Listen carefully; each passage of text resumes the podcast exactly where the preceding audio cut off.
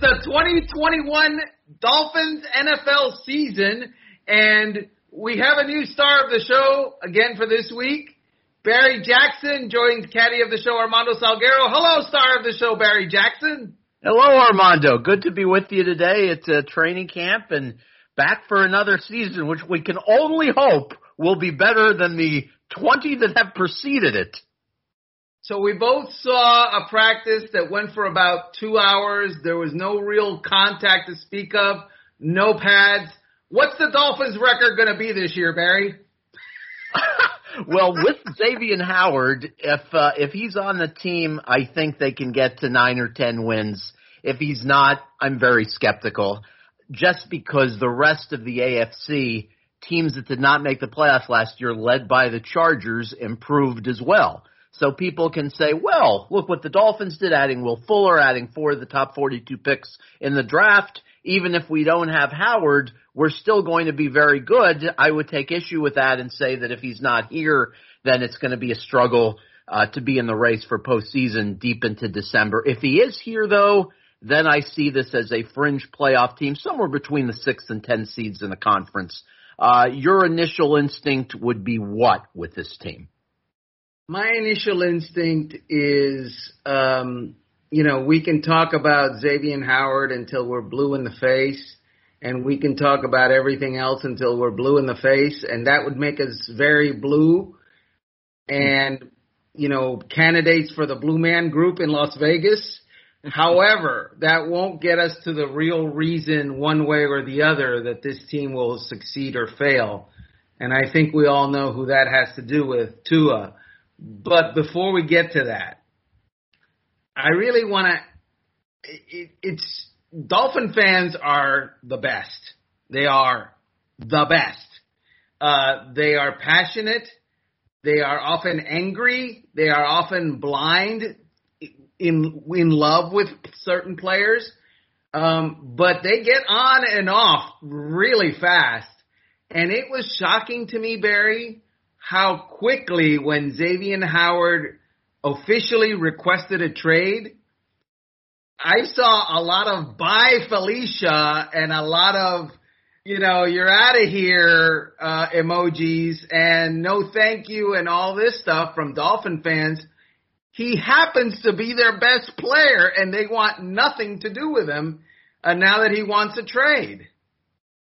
Right, that's stunning to me. And as you detailed so well in your piece on Tuesday night on MiamiHerald.com, I believe, and I think you share this belief too, based on the tenor of your column and what we've discussed off air, but I believe that the proposals presented by his agent, David Canter, were very reasonable. And you can go over those proposals if you like, but this is not a case of a player holding a team hostage for 25 million more in guaranteed money.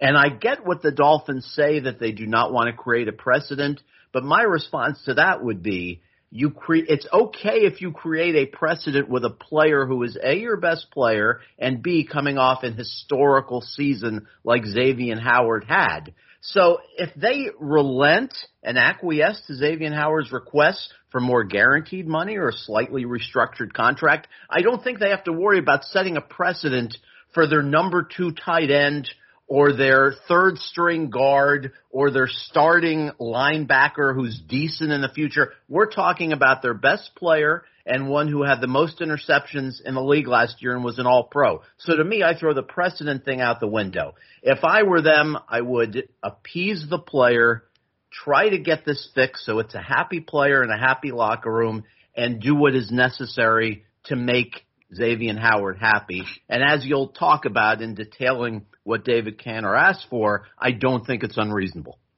Yeah, um, let let me address the precedent thing because it, it it's it's a it's a lot of hooey this precedent stuff. You know, uh, the Dolphins. One of the reasons that they say that they have not done this as of yet, and I believe that eventually it will happen in some form or fashion, but as of yet it has not happened as of this recording is that they're worried that once you sign a contract, that's that's a contract, and you're you're held to it, and you know they it's an agreement. it's a blood bond. you gotta hold on and we're gonna live with you and you're gonna live with us. Except that that's not the NFL. The, none of these are fully guaranteed contracts. The Dolphins themselves, even as they're arguing to Xavier Howard and David Canter, his agent, that they don't want to set a precedent about uh, switching money around and changing the numbers in a current contract, did exactly that with Benardrick McKinney. The only difference is instead of moving money up and giving him more this year, what they did with McKinney is they gave him a pay cut. So in other words, it's okay to go into a contract that is in effect and everybody has agreed to and give the guy a pay cut, but it's not okay if you're the team to go into a contract and move money around from the back end to the front end to give a guy a raise. That we won't be doing. But the other thing, yeah, we can do that. That that's fine. It's ridiculous, Barry. I agree. And to me, any trade scenario would be counterproductive and kind of outrageous, except for one. I'm going to present this to you just to get your thoughts. I would take issue with any potential Xavier Howard trade, uh, Howard trade unless they held on to him into the start of the season, and if Deshaun Watson hasn't been traded before the start of the regular season, just to see how Tua plays in the first five or six games. I could then make the case that if Tua is mediocre or struggling through six games, maybe eight games, uh, although that would go past the trade deadline. So let's say six games.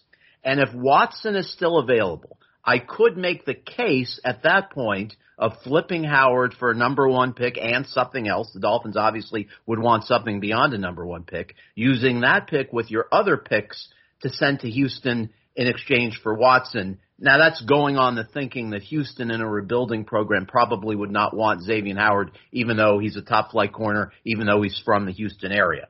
So that would be the one scenario that I could potentially justify trading Howard for, but I could not justify trading him now for a first and a third and a mediocre starting corner because you make your team worse now. And as you and I both know, there's no assurance that the first round pick is going to be a great player. Look what they did with Minkah Fitzpatrick. They got a player in Austin Jackson who could be a good player, but I don't think anyone's going to sit here and tell you that Austin Jackson is going to be a Pro Bowl player like Minkah Fitzpatrick has become.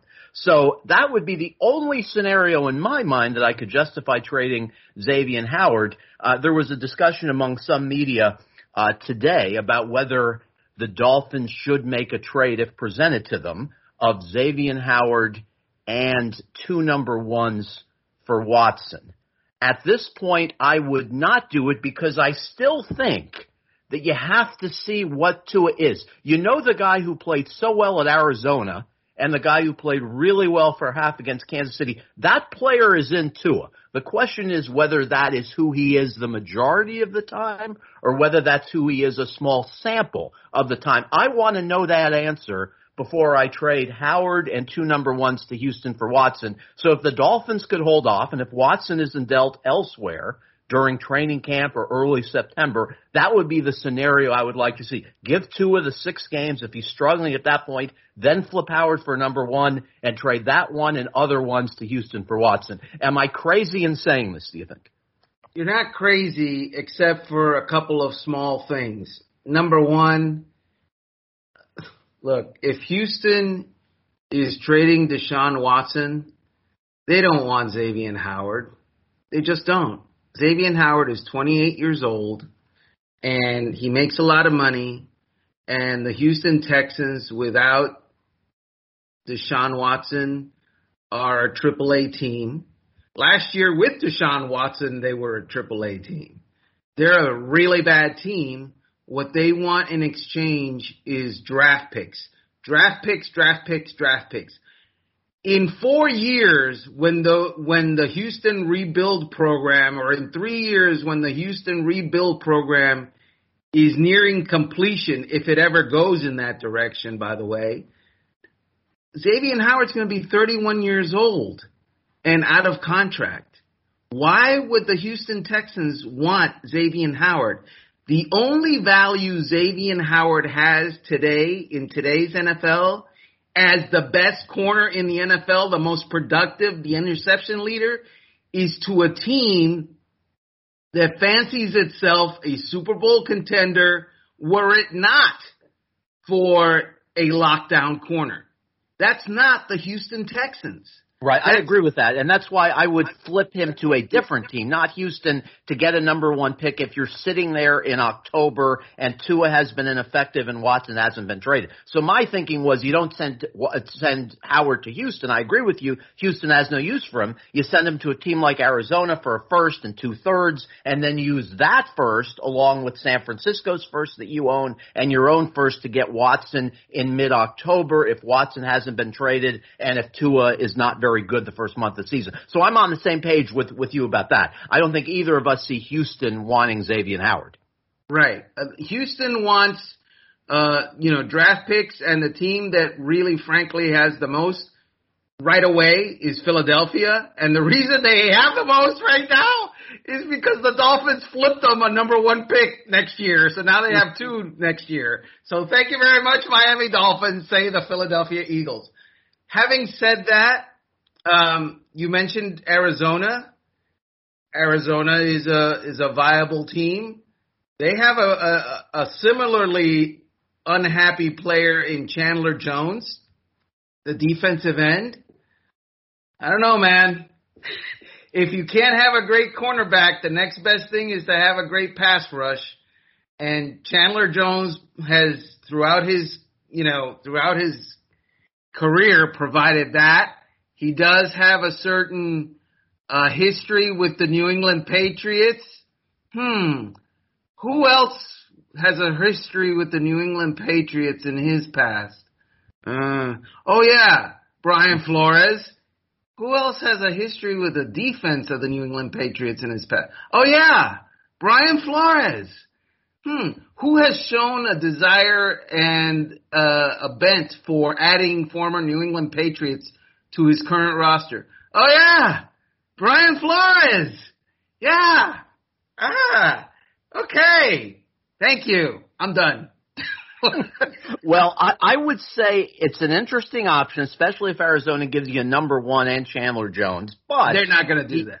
Right, and also he's 31, so Xavier is yeah. three years younger. Jones last year coming off the torn biceps that uh, placed him on injured reserve in mid-October. So you're just not sure at 31 how much he has left. I like the idea. I don't love the idea. I probably would not do it. Well, uh, I probably would not do it either, but I'm saying it's a viable scenario in that both players want out of where they're at. Both right. players want different contracts uh, both players have injury questions. The Dolphins, what, what, one of the things that was very interesting to me about this whole Dolphin scenario is how worried the Dolphins are about Xavier Howard's injury history and his chances of staying healthy in the future. The re, they don't want to give him.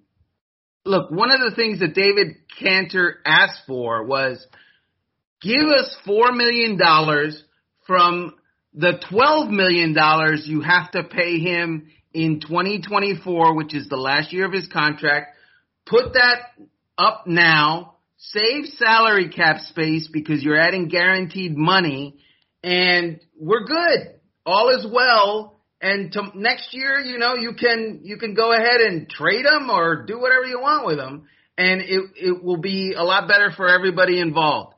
The Dolphins, at least to this point, haven't wanted to do that because they don't want they don't want to feel like they are guaranteeing Xavier Howard's health.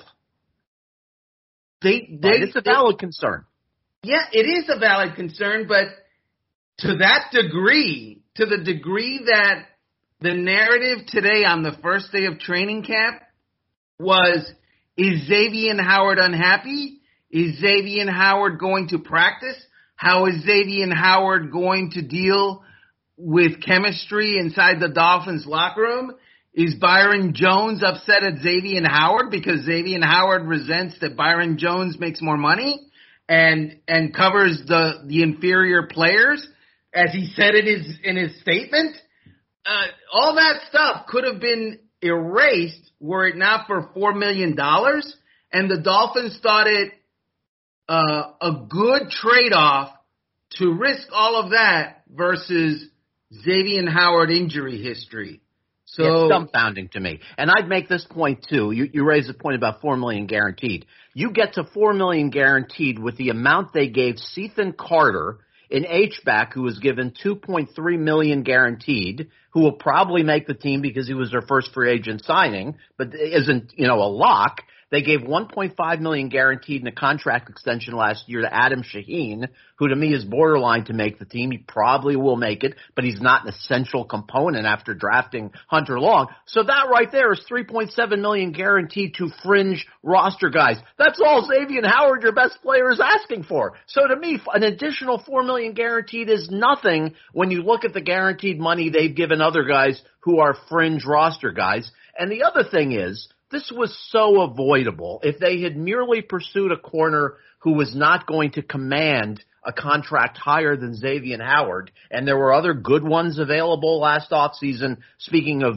uh, March of 2020, they could have pursued Kendall Fuller, they could have pursued Logan Ryan. There were other corners they could have gotten in the four-year, 40 million range, and that's no disrespect to Byron Jones, who's a good player and a first-class citizen but this could have easily been avoided if they had spent less money at the other corner position because then there wouldn't be the jealousy, anger, animosity coming from Xavier Howard. Here's the thing that's most troubling to me about this whole deal is the not seeing the forest from the trees and operating in kind of a vacuum by the Dolphins. Team building involves people, involves egos, involves, you know, dealing with men who are alpha males and don't like to ever lose at anything. I, I remember a story where, you know, Jason Taylor would get into, uh, you know, Monopoly or checker games or whatever, and if he wasn't winning, he was tossing that game 10, 10 feet across the, the room. That's how he reacted to losing one of those stupid games. These people like to win at everything. And so for the Dolphins to be running a business with those kind of people and to not see the obvious juxtaposition of we have one of the best corners in the NFL and we're paying some guy one year later nearly twice as much in fully guaranteed money and he's not as good. Is that going to have any repercussions? They didn't see that at all as a possibility. They were totally blind to that possibility. And honestly, that's just every, that just isn't the NFL, dude. I mean, you know, look, at every business, people want to make sure that they are valued and that the next guy who's hired who has less experience and is in a similar but not a superior position doesn't get more money than him. No, I mean that's just normal. No question. And also, you could structure the Xavier restructure in a way where you actually lower his cap at this year if you reduce the base salary and turn it into a roster bonus that would be prorated. So instead of sitting there with 8.5 million in cap space, you could create an, another 3 or 4 million in cap space and make Xavier happy by guaranteeing him more money just by the simple execution of a contract, which would take an hour or so. Here's my question to you. No one knows more about Dolphins history than you. If this had happened during the H. Wayne Huizenga era, would H. Wayne Huizenga, who was an excellent businessman in terms of closing deals, and that's not to disparage Steve Ross, who's also been an immensely successful businessman, but would H. Wayne Huizenga have called his people and said, we really should work this out because he's our best player. It seems like a reasonable request. This would seem pretty easy to solve and make our only elite player happy. Yeah, that's I, I don't know. I, look, I don't think Steve Ross is the is the reason that this is going on. Steve Ross, you know, his his wallet is wide open to anyone on the Dolphins uh, front office. He's willing to pay whatever to whomever to make the team better. That it's not. This doesn't go up to Steve Ross. I don't think this goes but up should to. It? Should it? Uh, look, at some point, Steve Ross is paying Chris Grier, Brian Flores, and the committee of people that include Brandon Shore a lot of money, all of them, to make wise decisions, including business decisions that will drive the locker room, the team, uh, you know, and the staff towards, you know, success. And in this instance, I don't think that they're pointed in the right direction. And there, it's not 2019 anymore, Barry. In 2019, Minkah Fitzpatrick, you know, pitched a fit, and the solution is simple. You're out of here, Minkah. In 2021, when a player pitches a fit, you you get rid of them, you have made your team worse, and now all of a sudden your playoff chances are worse. In 2019, you made your team better, and people were applaud. Uh, excuse me, made your team worse. People were applauding because that gave you more of a chance to get a higher draft pick. It's two different scenarios. Uh, these guys need to win. They need to win now, and getting rid of Xavier Howard is bad. Before we go to break, Barry, predict for me where this all ends up, and then we'll move on to something else on the other side of the break. Well, my fear is that the Dolphins will do what they did with Minkah and Kiko Alonso. Obviously, not nearly as good a player as Xavier is, and acquiesce to the players' demand. Just because I feel like, like many coaches and personnel men and executives in sports, they don't want a player with them who doesn't want to be there. I hope it doesn't come to that. I hope they work it out and keep him. My sense is that he's probably around for the opener, but I could easily see it being tra- him being traded. Not to walk the fence on this, but because of the Dolphins' history of trading unhappy players, it's easy to envision a trade. You just hope it doesn't happen. You hope they come to their senses and realize our chances of winning this year are considerably less if we trade him only for future assets. That is the craziness of of all of this. The team that doesn't want to set a precedent has already set precedents in trading, you know, unhappy players, and so they are, you know, dealing with that. Here's what I think. I think that by the end of next week, before they go to Chicago, I think this will be resolved, and I think that Xavier Howard will have some sort of uh, more money in his pocket this year. That's what I think. I think Good. that they need to make this go away, and they would be wise to make this go away. They would have been wise to make it go away before now. I just, you know, whatever. I, I just don't understand. Um, I don't understand. I'm just, I'm going to spend the entire break here trying to understand, and it might not happen for me. But we'll be back on the other side of this break. Star of the show, Barry Jackson. Barry, we've reached the part of the show, your show, that we're not talking about Xavier Howard anymore. What do you think about that? I love it. It's time to move on to other topics. It's time to move on to the other 89 guys, you think? or, or I don't know.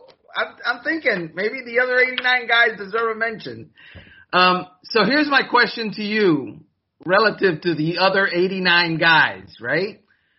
Um, what did you think on the first day, your first viewing of this Dolphins newfangled, high powered, air, Godsey, eh, you know, eh, Eric Studesville offense? What did you think of that, that whole unit? Well, I had a few takeaways. One was I found it interesting that Tua said that Godsey and Studesville are alternating as play callers. Now, that's perfectly fine during training camp practices, but I do hope that once games start, one or the other is going to be calling plays. You're not going to have a situation where one coordinator calls plays for one series and the next calls plays for the next. That to me would be highly foolish. Dennis Erickson who's done that before, the former UM coach, former Seattle Seahawks coach. He told me uh, as a guy who's been a play caller and head coach at the same time, and a guy who's been a co-offensive coordinator with someone else in Utah. He said Flores has to decide between the two of them as far as who's calling plays. You can't have a change week to week. You can't have a change from one series to the next or one half to to the next. So I thought that was interesting. As far as players, two things stuck out to me. Now, we are not permitted by the team to say who's with the first team and who's with the second team until Saturday, which is the first day fans can attend. But let me just say this. Michael Deiter has risen from total obscurity and irrelevance last year when he played 23 snaps to having a very real chance to be this team's starting center. He's at least even with Matt Skura. You could make the case that he's ahead of him based on what we've seen that we can't talk about. Uh, but uh, this guy rising to prominence again is very interesting. Now he played center his first two years at Wisconsin. We know he's smart. He's a tough guy. The question is, can he be at least a serviceable center like Karras and Kilgore were? Can he be something more than that? So I think his rise from a guy who was a starter at guard his rookie season to a complete non-factor last year to now being very much in the mix to be in their starting offensive line is interesting. And my one other takeaway today, Armando, was Albert Wilson. This is a guy who looks very much like the guy that Adam Gase wanted, who was very productive in 2018. Obviously, then had the hip issue, uh, which diminished him in 2019. Battled a hamstring that year. He said his speed and shiftiness is night and day now compared to what it was in 2019 when he was dealing with those issues. Obviously, he opted out last year. If Wilson can be what Gase envisioned and what he was in his first season with the Dolphins here, then you have an interesting weapon because then you combine his speed with Waddle's and Fuller's, and this offense suddenly becomes dynamic potentially.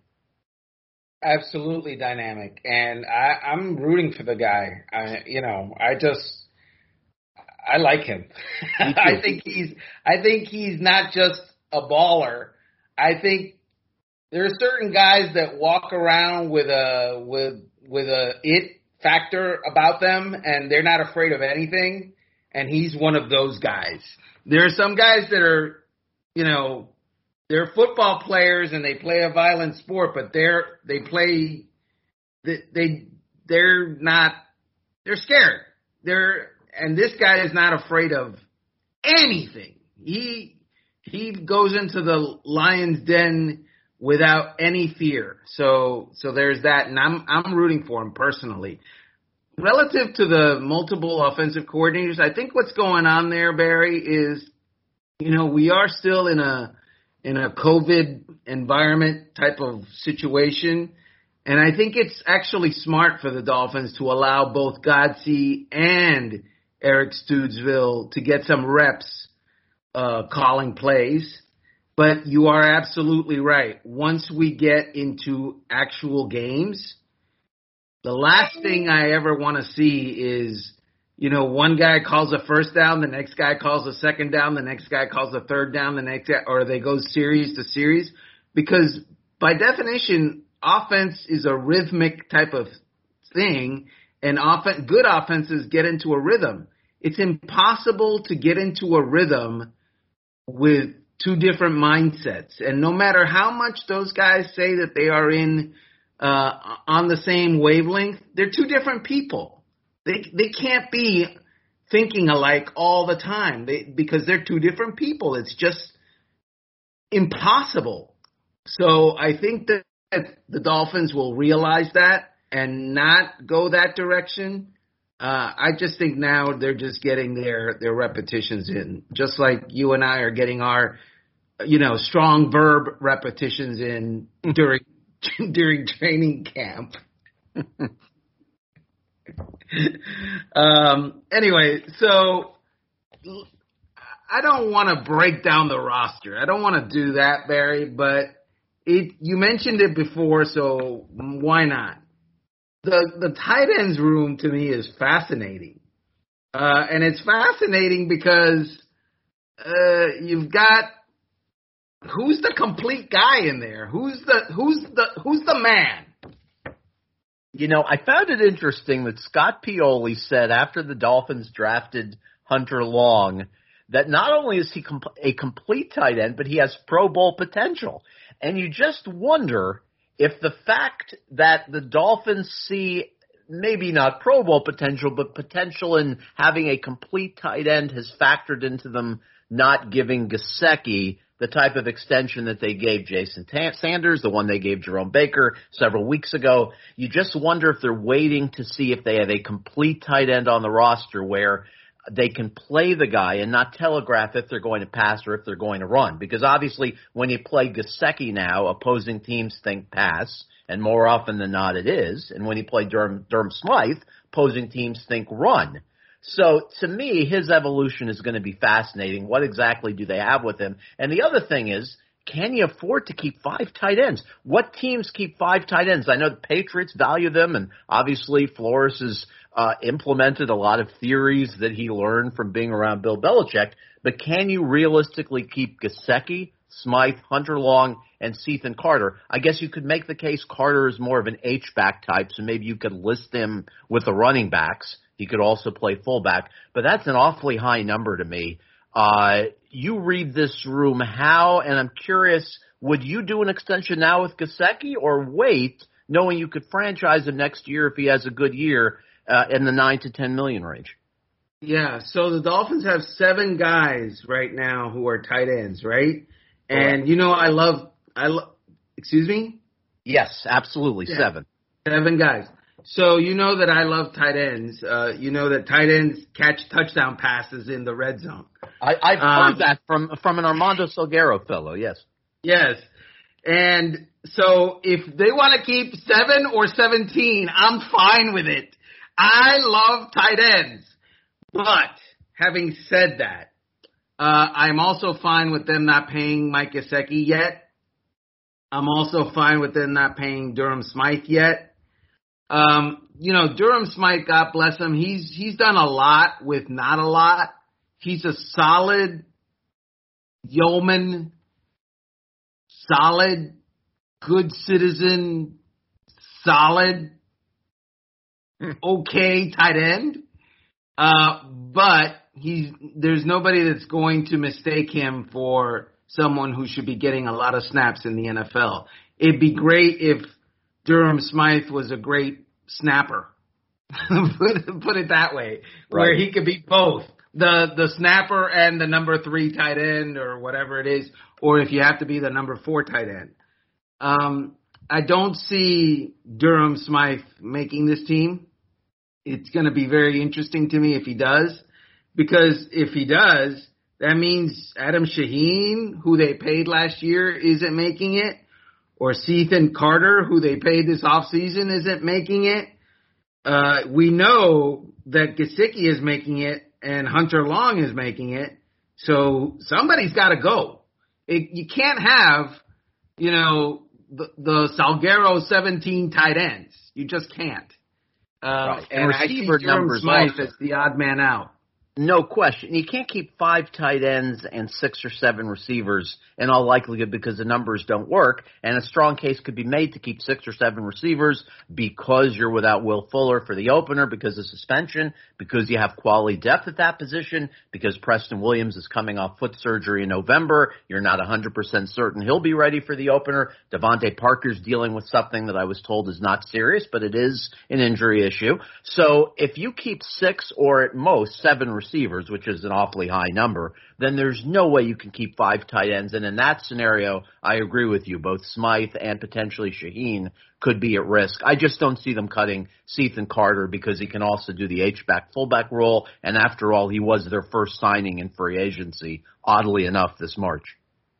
Yes, and we all know that when the Dolphins sign a free agent, they really want to make that into a long-term situation. They don't change their mind about free agents at all, do they? Not not until nine months later. Not until, not until the the old uh, Turk comes a calling. Can we have your playbook, please? And you're on your way out or on your way back to New England. It's it's a beautiful thing. Question for you: Did you look at all to see what Jacoby Brissett did today? Were you impressed, unimpressed? What's the deal? Yes, I was. He delivered a couple of really nice throws. He had a dart to Allen Hurns in traffic. I think that's a decision that they nailed this offseason. I think as backup quarterbacks go, smart, reliable, consistent, someone who's not going to rock the boat. He's not going to make noise and say, I want to compete with Tua. I think that was a very, very solid signing. And the question to me is, God forbid if this happens, is there any point this year where Tua struggles and the question of should you play Brissett become a thing? That would be the worst possible thing which would happen. And I say that even after telling you that Jacoby Brissett was a great signing, and that's no reflection on Brissett, but merely what it would say about Tua if we ever get to that point. So I think they nailed it with that signing. He's comparable to Fitzpatrick. They have very similar career passer ratings. And he was probably the best available option for them, knowing that Fitzpatrick was not returning and he was going to get a starting opportunity elsewhere. Yeah, you know, you bring up a very interesting point, and I also like the Brissett signing. I, I I've liked Jacoby Brissett for a long time.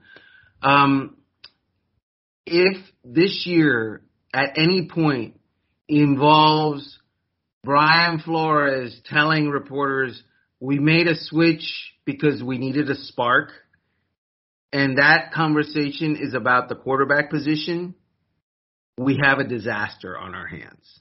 No doubt. Uh, or the Dolphins have a disaster on their hands, which they, you know, means we have a disaster on our hands because we got to cover it. Uh, that that that whole uh, path that was walked in 2020 cannot be retread upon this year under any circumstance other than, God forbid, knock on wood, injury. Because if at any point, you know, Tua is not good enough to finish a game that he started, I'm going to pull my hair out.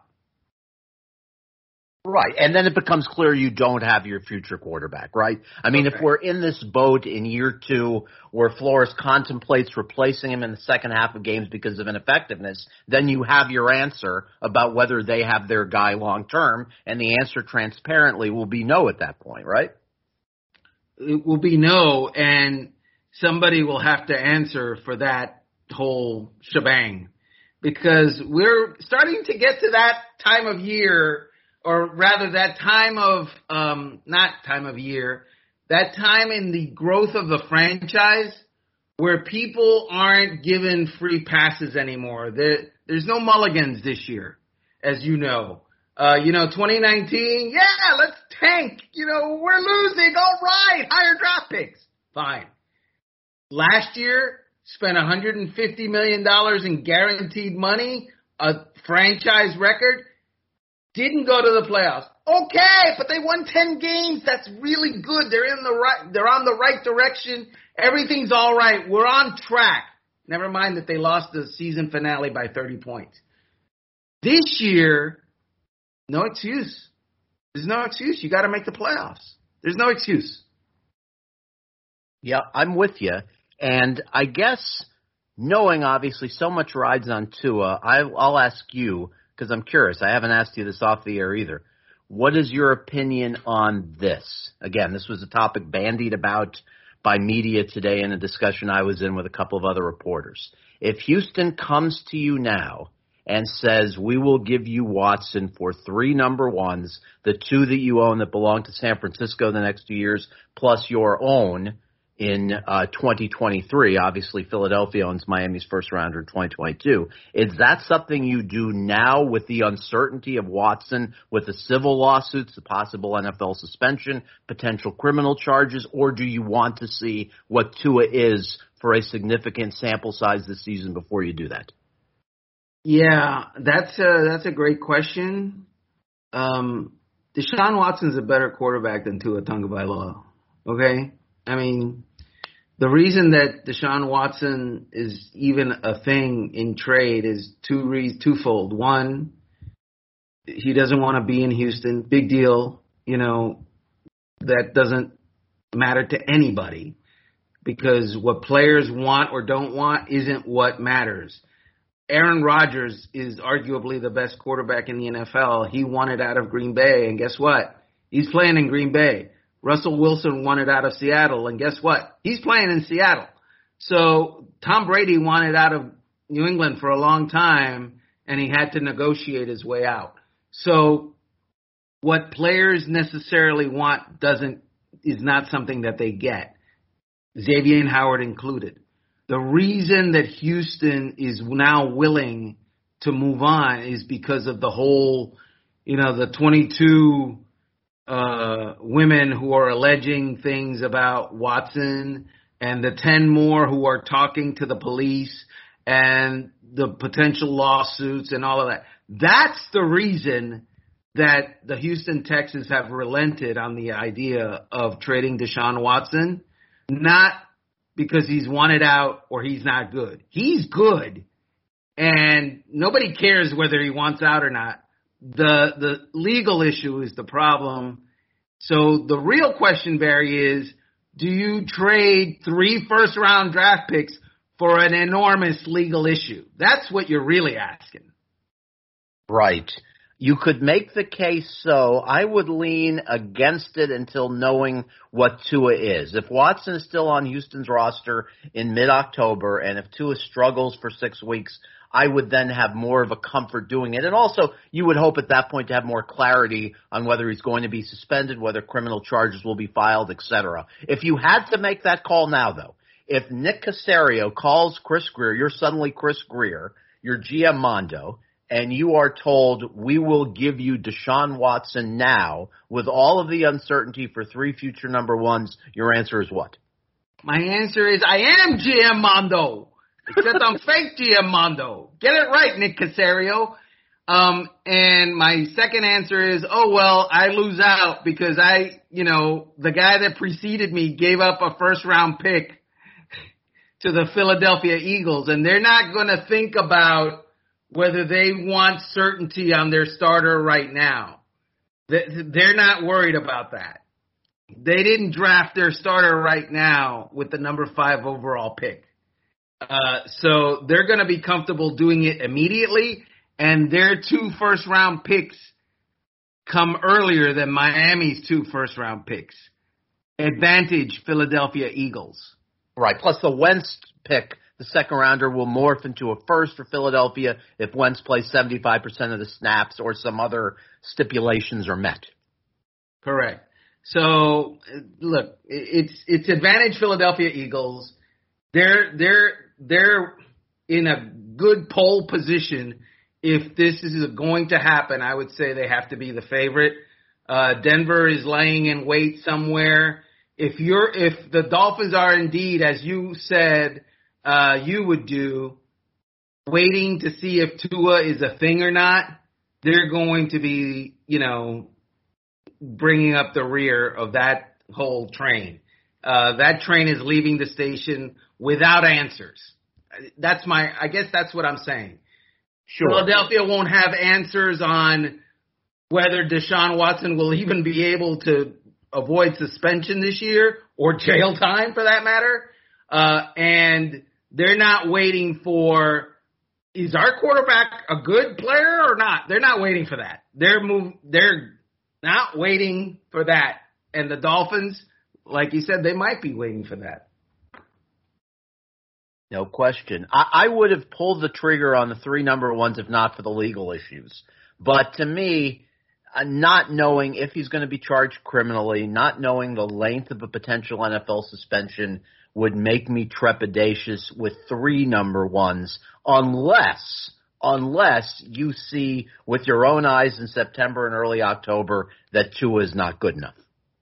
Gotcha. Well, you've used a, a huge, huge SAT word, trepidatious, and I think that uh, is is kind of like the alarm bell to me to get out of here because when I have to start looking up words that you use, um, I gotta go. And so we appreciate you joining us this week on the Dolphins in Depth podcast. We are here with you every week. And in a couple of weeks, we're going to have a new um, contributor. I don't know yet if he's going to be the star of the show or not. I don't make these decisions. I I just work here. I am the caddy, and Barry, as always, it was it was my pleasure carrying your bags today, sir. Thanks, Armando. Fun being with you as always. I'll see you at camp tomorrow. Sounds good. Thanks for joining us.